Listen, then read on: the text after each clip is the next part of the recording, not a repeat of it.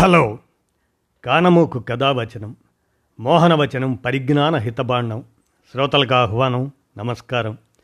చదవదగునెవరు రాసిన తదుపరి చదివిన వెంటనే మరువక పలువురికి వినిపింపబూనినా అది ఏ పరిజ్ఞాన హితబాండమవు పో మహిళ మోహనవచనమై విరాజిల్లు.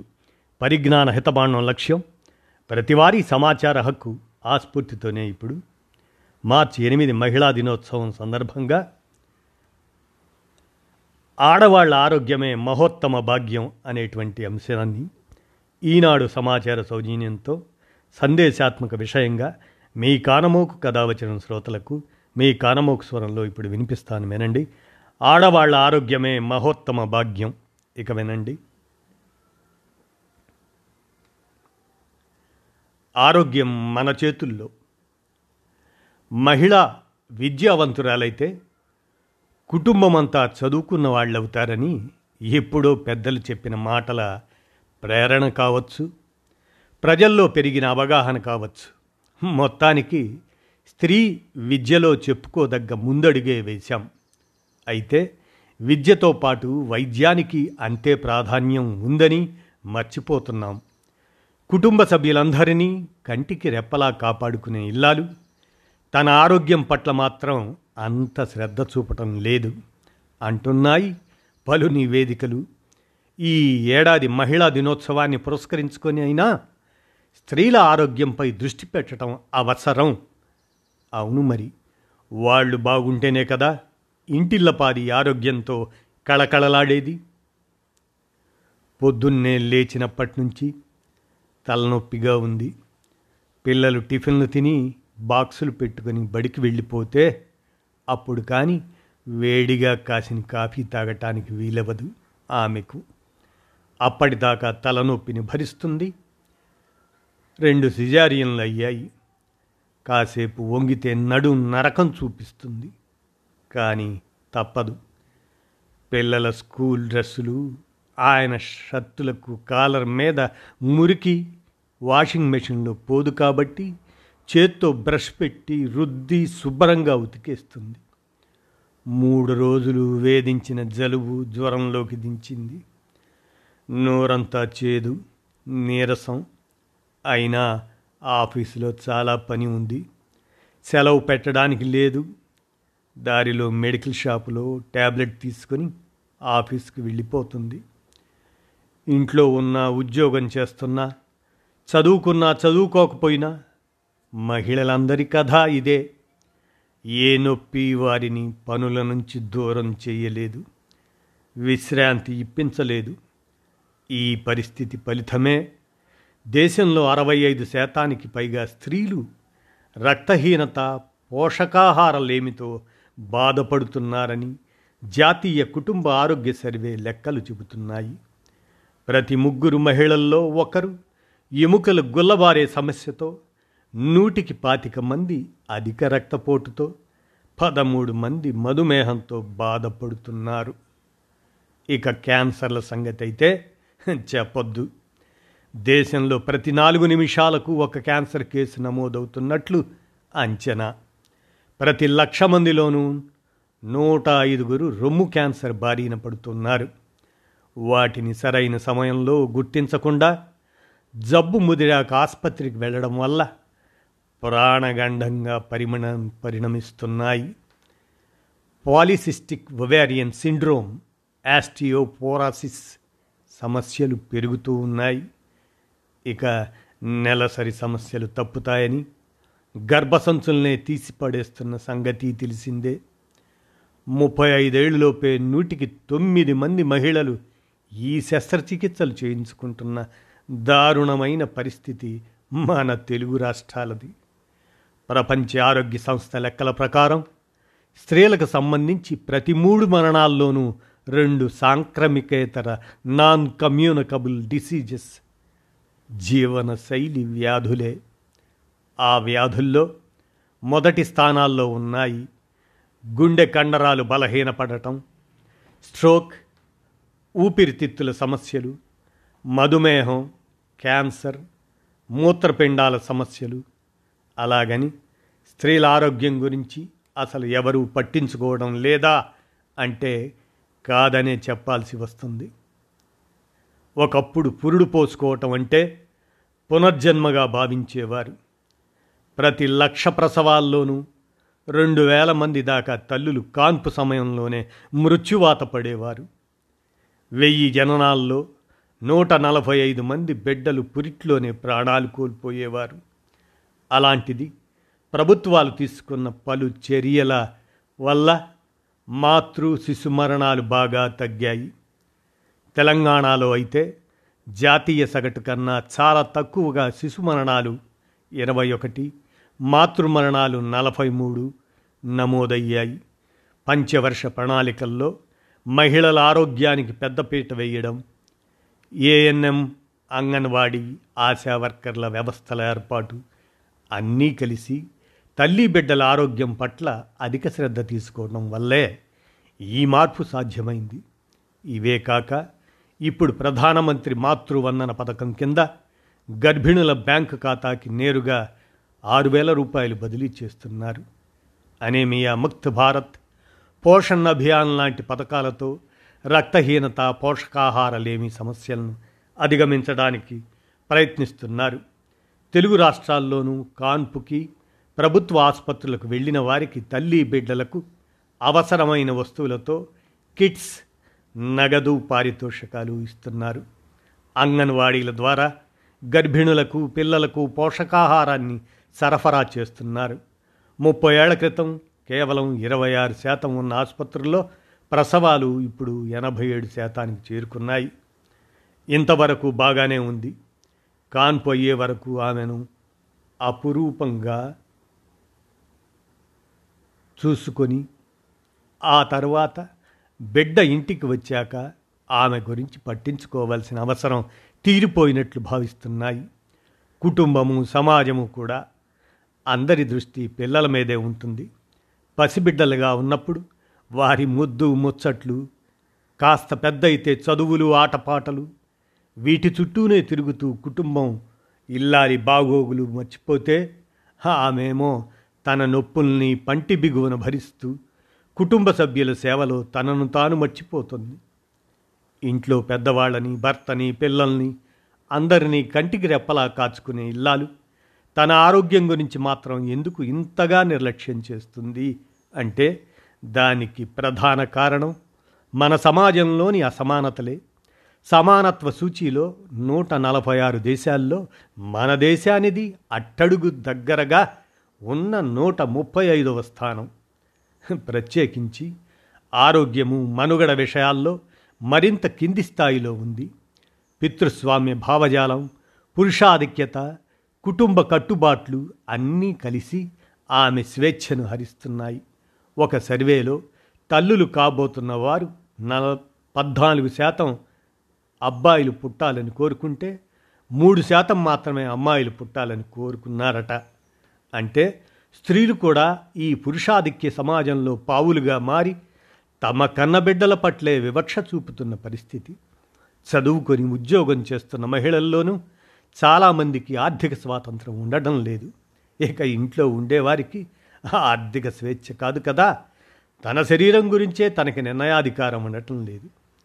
ఐదవ జాతీయ కుటుంబ ఆరోగ్య సర్వే ప్రకారం మహిళల్లో లైంగిక వ్యాధుల పట్ల అవగాహన ఉన్నవారు ముప్పై ఐదు శాతమే.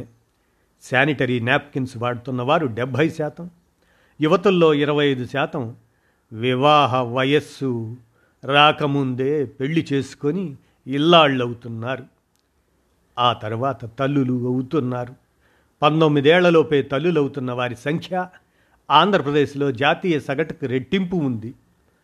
గర్భనిరోధక విధానాలను పాటించడము, కుటుంబ నియంత్రణ శస్త్రచికిత్స చేయించుకోవటము మహిళల బాధ్యతలేనని సగం మంది పురుషులు అభిప్రాయపడే సమాజం మనది. విచారించదగిన విషయం ఏమిటంటే తొంభై తొమ్మిది శాతం ప్రజలకు ఆధునిక గర్భనిరోధక సాధనాల గురించి తెలుసు. అయినా ఉద్యోగినుల్లో అరవై ఆరు శాతం, ఉద్యోగం చేయని వారిలో యాభై మూడు శాతం మహిళలు మాత్రమే వాటిని ఉపయోగిస్తున్నారు. తన శరీరం మీద, తన సంపాదన మీద తనకే హక్కు లేని మహిళ ఇక ఆరోగ్యం హక్కుని మాత్రం ఎలా పొందగలుగుతుంది? అందుకే ఇతర సమస్యల్లాగే ఆరోగ్య సమస్యల్ని బలవంతాన అణిచిపెట్టుకుంటుంది. నొప్పి నివారణ మందుల మాటున తాత్కాలిక ఉపశమనాన్ని పొందుతూ ప్రాణం మీదకి తెచ్చుకుంటుంది. నొప్పి అనేది దానంతటదే ఒక జబ్బు కాదు, కానీ రానున్న మరో సమస్యకు హెచ్చరిక అయ్యే అవకాశం ఉంది.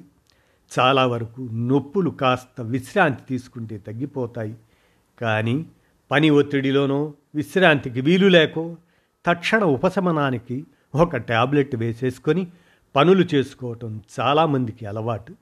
తగ్గకపోతే మరో రెండు రోజులైనా అవే వేసుకుంటూ ఉంటారు.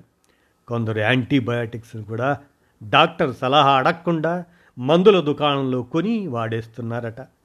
ఇలా దుకాణంలో కొని మందులు వాడే సంస్కృతి మన దేశంలోనే ఎక్కువని అధ్యయనాలు చెబుతున్నాయి.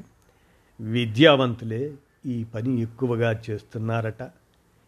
ఇది మందుల దుర్వినియోగం కిందికి వస్తుందన్న నిపుణులు ఆ మాత్రల్ని మ్యాజిక్ మాత్రలుగా భావించి ఇష్టం వచ్చినట్లు వేసుకుంటే దీర్ఘకాలంలో అవే పెను సమస్యల్ని తెచ్చే ప్రమాదం ఉందని హెచ్చరిస్తున్నారు. తలనొప్పి, ఒళ్ళు నొప్పులు, నడుం నొప్పి, నెలసరి నొప్పి, మోకాళ్ళ నొప్పి అన్నీ నొప్పులే, అయినా దేనికదే వేరువేరు. ఒకే మందు అన్నిటికీ పనిచేయదు. నొప్పి నివారణ మాత్రలు తాత్కాలికంగా వాడుకోవడానికి ఉద్దేశించినవి. నొప్పికి దారితీసే ఎంజైములను అడ్డుకోవటం ద్వారా ఇవి ఉపశమనం కలిగిస్తాయి. అనవసరంగా దీర్ఘకాలం వాడితే రకరకాల అవరోధాలు, అనర్థాలు తలెత్తవచ్చు. అవేంటో మీరే వినండి. నొప్పి నివారణ మాత్రలు కడుపులో ఆమ్లం ఉత్పత్తిని పెంచుతాయి. వాటిని తరచూ వేసుకోవటం వల్ల జీర్ణాశయం లోపలి గోడలు దెబ్బతిని ఛాతీలో మంట, కడుపు నొప్పి రావచ్చు. కొందరికి జీర్ణాశయంలో పేగుల్లో పుండ్లు పడి రక్తస్రావానికి దారితీయవచ్చు. మలంలో రక్తం పడటం, నల్లగా ఉండటం, రక్తవాంతులవ్వటం జరిగితే వెంటనే డాక్టర్ను సంప్రదించాలి. ఇవన్నీ నొప్పి మాత్రల దుష్ప్రభావాలు కావచ్చని చాలామంది గుర్తించరు. పారాసెటమాల్ లాంటి మామూలు మాత్రలు మోతాదు మించితే కాలేయం దెబ్బతింటుంది. అప్పటికే కాలేయ జబ్బులు ఉన్నట్లయితే అది ఇంకా ప్రమాదకరం. గుండె జబ్బులు, అధిక రక్తపోటు ఉన్నవారు చాలా జాగ్రత్తగా ఉండాలి. ఈ మాత్రల వల్ల గుండెపోటు, పక్షవాతం వాటి ముప్పు పెరగవచ్చు. రక్తాన్ని పలుచగా చేసే మాత్రలు వేసుకునే వారికి నొప్పి మాత్రలు మరింత ప్రమాదకరంగా పరిణమిస్తాయి. మూత్రపిండాలకు వెళ్ళే రక్తనాళాలు వెడల్పు కావడానికి తోడ్పడే ప్రోస్టోగ్లాండిన్లను నొప్పి మాత్రలు అడ్డుకుంటాయి. దీంతో కిడ్నీలకు రక్త సరఫరా తగ్గుతుంది. ఫలితంగా ఆక్సిజన్ తగ్గిపోయి కిడ్నీల పనితీరు దెబ్బతినొచ్చు. గర్భిణులు నొప్పి మాత్రలు వేసుకుంటే పిండంలో మూత్రం ఉత్పత్తి తగ్గిపోతుంది. దాంతో ఉమ్మనీరు తగ్గి రకరకాల సమస్యలకు దారితీయొచ్చు. అదే పనిగా పెయిన్ కిల్లర్స్ వాడితే హిమోగ్లోబిన్ స్థాయిలు కూడా పడిపోతాయి. అది నీరసం, నిస్సత్తువలకు దారితీస్తుంది. ఆస్తమా, ఫిట్స్తో బాధపడేవారికి నొప్పి మాత్రలతో సమస్యలు తీవ్రమయ్యే ప్రమాదం ఉంది. అడుసు తొక్కనేలా, కాలు కడగనేలా అని మనకు సామెత ఉంది. ఆరోగ్యం గురించి కాస్త జాగ్రత్త పడితే అనవసరంగా మందులు మింగే పరిస్థితి రాదు. ప్రాణం మీదకి తెచ్చే జబ్బులు రావు. ఎవరికి వాళ్ళు తమని తప్ప మిగిలిన వాళ్ళను మాత్రమే లెక్క పెడుతూ తమలో ఒకరు నదిలో కొట్టుకుపోయారని ఏడ్చే పరమానంద శిష్యుల కథ మనకు తెలుసు. మహిళలు చేస్తున్నది అదే. కుటుంబ సభ్యులందరి బాగు చూసేటప్పుడు ఆ సభ్యుల్లో తాను ఒకరని మర్చిపోతున్నారు. లేదా నాదేముందిలే ఇంట్లో ఉండేదాన్ని అని తమను తాము అప్రాధానమైన వ్యక్తులుగా పరిగణించుకుంటున్నారు. ఆ పద్ధతి మానుకోమంటున్నారు వైద్య నిపుణులు.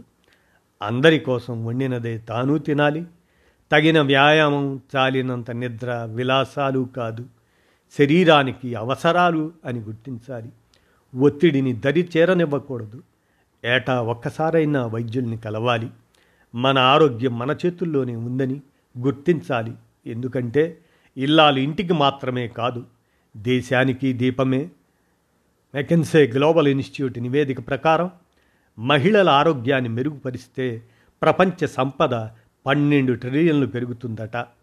భారతీయ మహిళలు మరో పది శాతం ఉద్యోగ రంగంలో చేరిన జీడిపి యాభై ఎనిమిది లక్షల కోట్ల రూపాయలు పెరుగుతుందట. అందుకే ఆడవాళ్ళంతా ఆరోగ్యంగా ఉండాలి. వారు బాగుంటే కుటుంబమే కాదు, మొత్తంగా దేశము సౌభాగ్యంతో వర్ధిల్లుతుంది. మరి ఏ వయసులో ఏ పరీక్షలు అనేది వాటి మీద అవగాహన పెంపొందించుకోవచ్చా? బిడ్డల్ని కని పాలిచ్చి పెంచేందుకు ప్రత్యేకంగా తయారైన స్త్రీ శరీరం ఆ వ్యవస్థల మూలంగానే పలు రకాల సమస్యలను ఎదుర్కోవాల్సి వస్తుంది. దాంతో ఎప్పుడూ అప్రమత్తంగానే ఉండక తప్పదు. అందుకే ఏ వయసులో ఏ పరీక్షలు చేయించుకోవాలో తెలుసుకుంటే ఆయా పరిస్థితులకు తగిన చికిత్సలు తీసుకొని ఆరోగ్యంగా ఉండవచ్చు. టీనేజ్లో నెలసరి మొదలయ్యే వయసులో రక్త పరీక్ష చేయించాలి. హిమోగ్లోబిన్ ఏమాత్రం తక్కువ ఉన్నా పోషకాహారంతో దాన్ని అధిగమించేలా చూడాలి. హెచ్పివి వ్యాక్సిన్ వేయించే సమయము ఇదే. నెలసరి క్రమబద్ధంగా ఉండేలా చూసుకోవాలి. ఇక ఇరవైల్లో అసహజంగా బరువు పెరిగినా తగ్గినా, జుట్టు రాలిపోతున్నా, నీరసంగా ఉంటున్నా థైరాయిడ్ పరీక్ష చేయించాలి. ఇక పెళ్లికి ముందు విషయం వస్తే హెచ్ఐవి, హెపటైటిస్ బి, సి పరీక్షలు చేయించుకుంటే మంచిది. ఇక పెళ్లి తర్వాత నెల తప్పే వరకు చాలామంది ఆరోగ్యం గురించి ఆలోచించరు. నిజానికి సంతానం గురించి ఒక ప్రణాళిక ప్రకారం ముందుకెళ్తే తల్లి బిడ్డల ఆరోగ్యానికి చాలా మంచిది. వైరస్ ప్రొఫైల్ టెస్టులు చేయించుకుంటే పుట్టే పిల్లలకు అవి సోకకుండా జాగ్రత్త పడవచ్చు. జన్యు సమస్యలను నివారించవచ్చు. ఇక ముప్పై ఐదేళ్ల సందర్భంలో మూడేళ్లకు ఒకసారి ప్యాప్స్మియర్ పరీక్ష చేయించాలి. గర్భాశయ ముఖద్వార క్యాన్సర్లను ముందుగానే గుర్తించేందుకు వీలు కల్పిస్తుంది ఈ పరీక్ష. హెచ్పివి వ్యాక్సిన్ వేయించుకున్నా, ఏ సమస్య కనిపించకపోయినా పరీక్ష మాత్రం తప్పనిసరి. ఇక నలభై ఏళ్లప్పుడు మన దేశంలో నమోదవుతున్న రొమ్ము క్యాన్సర్ కేసుల్లో మూడొంతులు మూడో దశ దాటిన తర్వాతే గుర్తిస్తున్నారు. అదే నెల నెల స్వీయ పరీక్ష చేసుకుంటూ ఏటా ఒకసారి మ్యామోగ్రఫీ చేయించుకుంటే వ్యాధిని తొలి దశలోనే గుర్తించి చికిత్స పొంది క్యాన్సర్ నుంచి సునాయాసంగా విముక్తి పొందవచ్చు. మధుమేహం కూడా పొంచి ఉండే వయసు కాబట్టి తరచూ షుగర్ టెస్ట్ కూడా చేయించుకుంటూ ఉండాలి. ఇక నలభై ఐదు యాభై ఏళ్ల మధ్య జీర్ణ వ్యవస్థలోనూ హార్మోన్ వ్యవస్థలోనూ మార్పులు చోటు చేసుకునే సమయం ఇది. మలబద్ధకం, కడుపు నొప్పి, అజీర్తి ఇలాంటి సమస్యల్ని నిర్లక్ష్యం చేయకూడదు. బరువు పెరుగుతున్నా, నెలసరి విషయంలో అసాధారణ పరిస్థితి ఎదురవుతున్నా వైద్య సలహా తీసుకోవాలి. గుండె సమస్యలు పొంచి ఉంటాయి, ఆ పరీక్షలు చేయించుకోవాలి. అసలు అన్ని వయసుల వారికి కొన్ని పరీక్షలకు వయసుతో సంబంధం లేదు. రక్తంలో కొలెస్ట్రాల్, ట్రైగ్లిజరైడ్స్, హెచ్డిఎల్, ఎల్డిఎల్ స్థాయిలను తెలిపే lipid profile, vitamin D, calcium లోపం ఇలాంటి వాటి గురించి తెలుసుకోవడానికి విటమిన్ పరీక్షలు, దంతాల అనారోగ్యం గుండె సమస్యలకు దారితీస్తుంది కాబట్టి డెంటల్ చెకప్, థైరాయిడ్ పరీక్ష ఇలాంటివి తరచూ చేయించుకోవాలి. అన్నిటికన్నా ముఖ్యంగా ఎప్పుడూ ఏదో ఒక వ్యాపకం కల్పించుకొని రిటైర్ అయ్యాక కూడా చురుగ్గా ఉండాలి. అప్పుడే మతిమరుపు వ్యాధికి చెక్ పెట్టవచ్చు. ఇలా ఒకటే కాదు, ఈ సంవత్సరం మహిళా దినోత్సవాన్ని పురస్కరించుకొని తెలంగాణ ప్రభుత్వం రాష్ట్ర వ్యాప్తంగా మహిళల ఆరోగ్య సమస్యలను ముందుగానే గుర్తించి సరైన చికిత్స అందించేందుకు ఏడాది పొడవునా ఒక ప్రత్యేక కార్యక్రమాన్ని నిర్వహించబోతుంది. ఈ కార్యక్రమంలో భాగంగా ప్రతి నెల ఒక ఆరోగ్య సమస్యపై దృష్టి పెడతారు. వారంలో ఒకరోజు వారి కోసం ప్రత్యేకంగా కేటాయిస్తారు. రక్తహీనత, పౌష్టికాహార లోపం, క్యాన్సర్ నిర్ధారణ, మూత్రాశయ సంబంధ ఇన్ఫెక్షన్లు, మోనోపాజ్ సమస్యలు, బరువుకు సంబంధించిన ఇబ్బందులు ఇలా వేరువేరు సమస్యలపై ఈ ఏడాది పాటు పరీక్షలు, చికిత్సలు నిర్వహిస్తారట. ఆరోగ్య పరీక్షలు అనగానే చాలామంది అమ్మో ఏం తేడా ఉంటుందో, ఏం చికిత్స చేస్తారో, ఆపరేషన్ చేయాలంటే ఎలా ఇలాంటి సందేహాలతో వాయిదా వేస్తుంటారు. ఫెయిల్ అవుతామన్న భయంతో పిల్లలు పరీక్షలు రాయకుండా మారాం చేస్తే ఊరుకుంటారా? ఇది అంతే. నిజానికి ఇలా ముందు జాగ్రత్తగా పరీక్ష చేయించుకోవటం వల్ల పరిస్థితి సమస్య స్థాయికి చేరకముందే కనిపెట్టవచ్చు.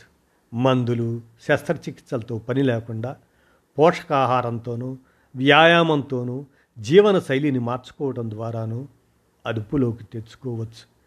రక్తహీనత, విటమిన్లు, కాల్షియం లోపాలు లాంటివి అలాంటి వాటిని ఆహారంతో అధిగమించవచ్చు.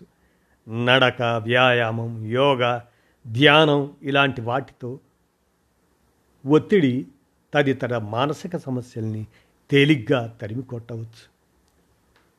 ఇలా ఆడవాళ్ళు ఆరోగ్యమే మహోత్తమ భాగ్యం అనేటువంటి ఈ సందేశాత్మక విషయాన్ని మార్చి ఎనిమిది మహిళా దినోత్సవం సందర్భంగా ఈనాడు సమాచార సౌజన్యంతో మీ కానమోకు కథావచనం శ్రోతలకు మీ కానమోకు స్వరంలో వినిపించాను. విన్నారుగా. ధన్యవాదాలు.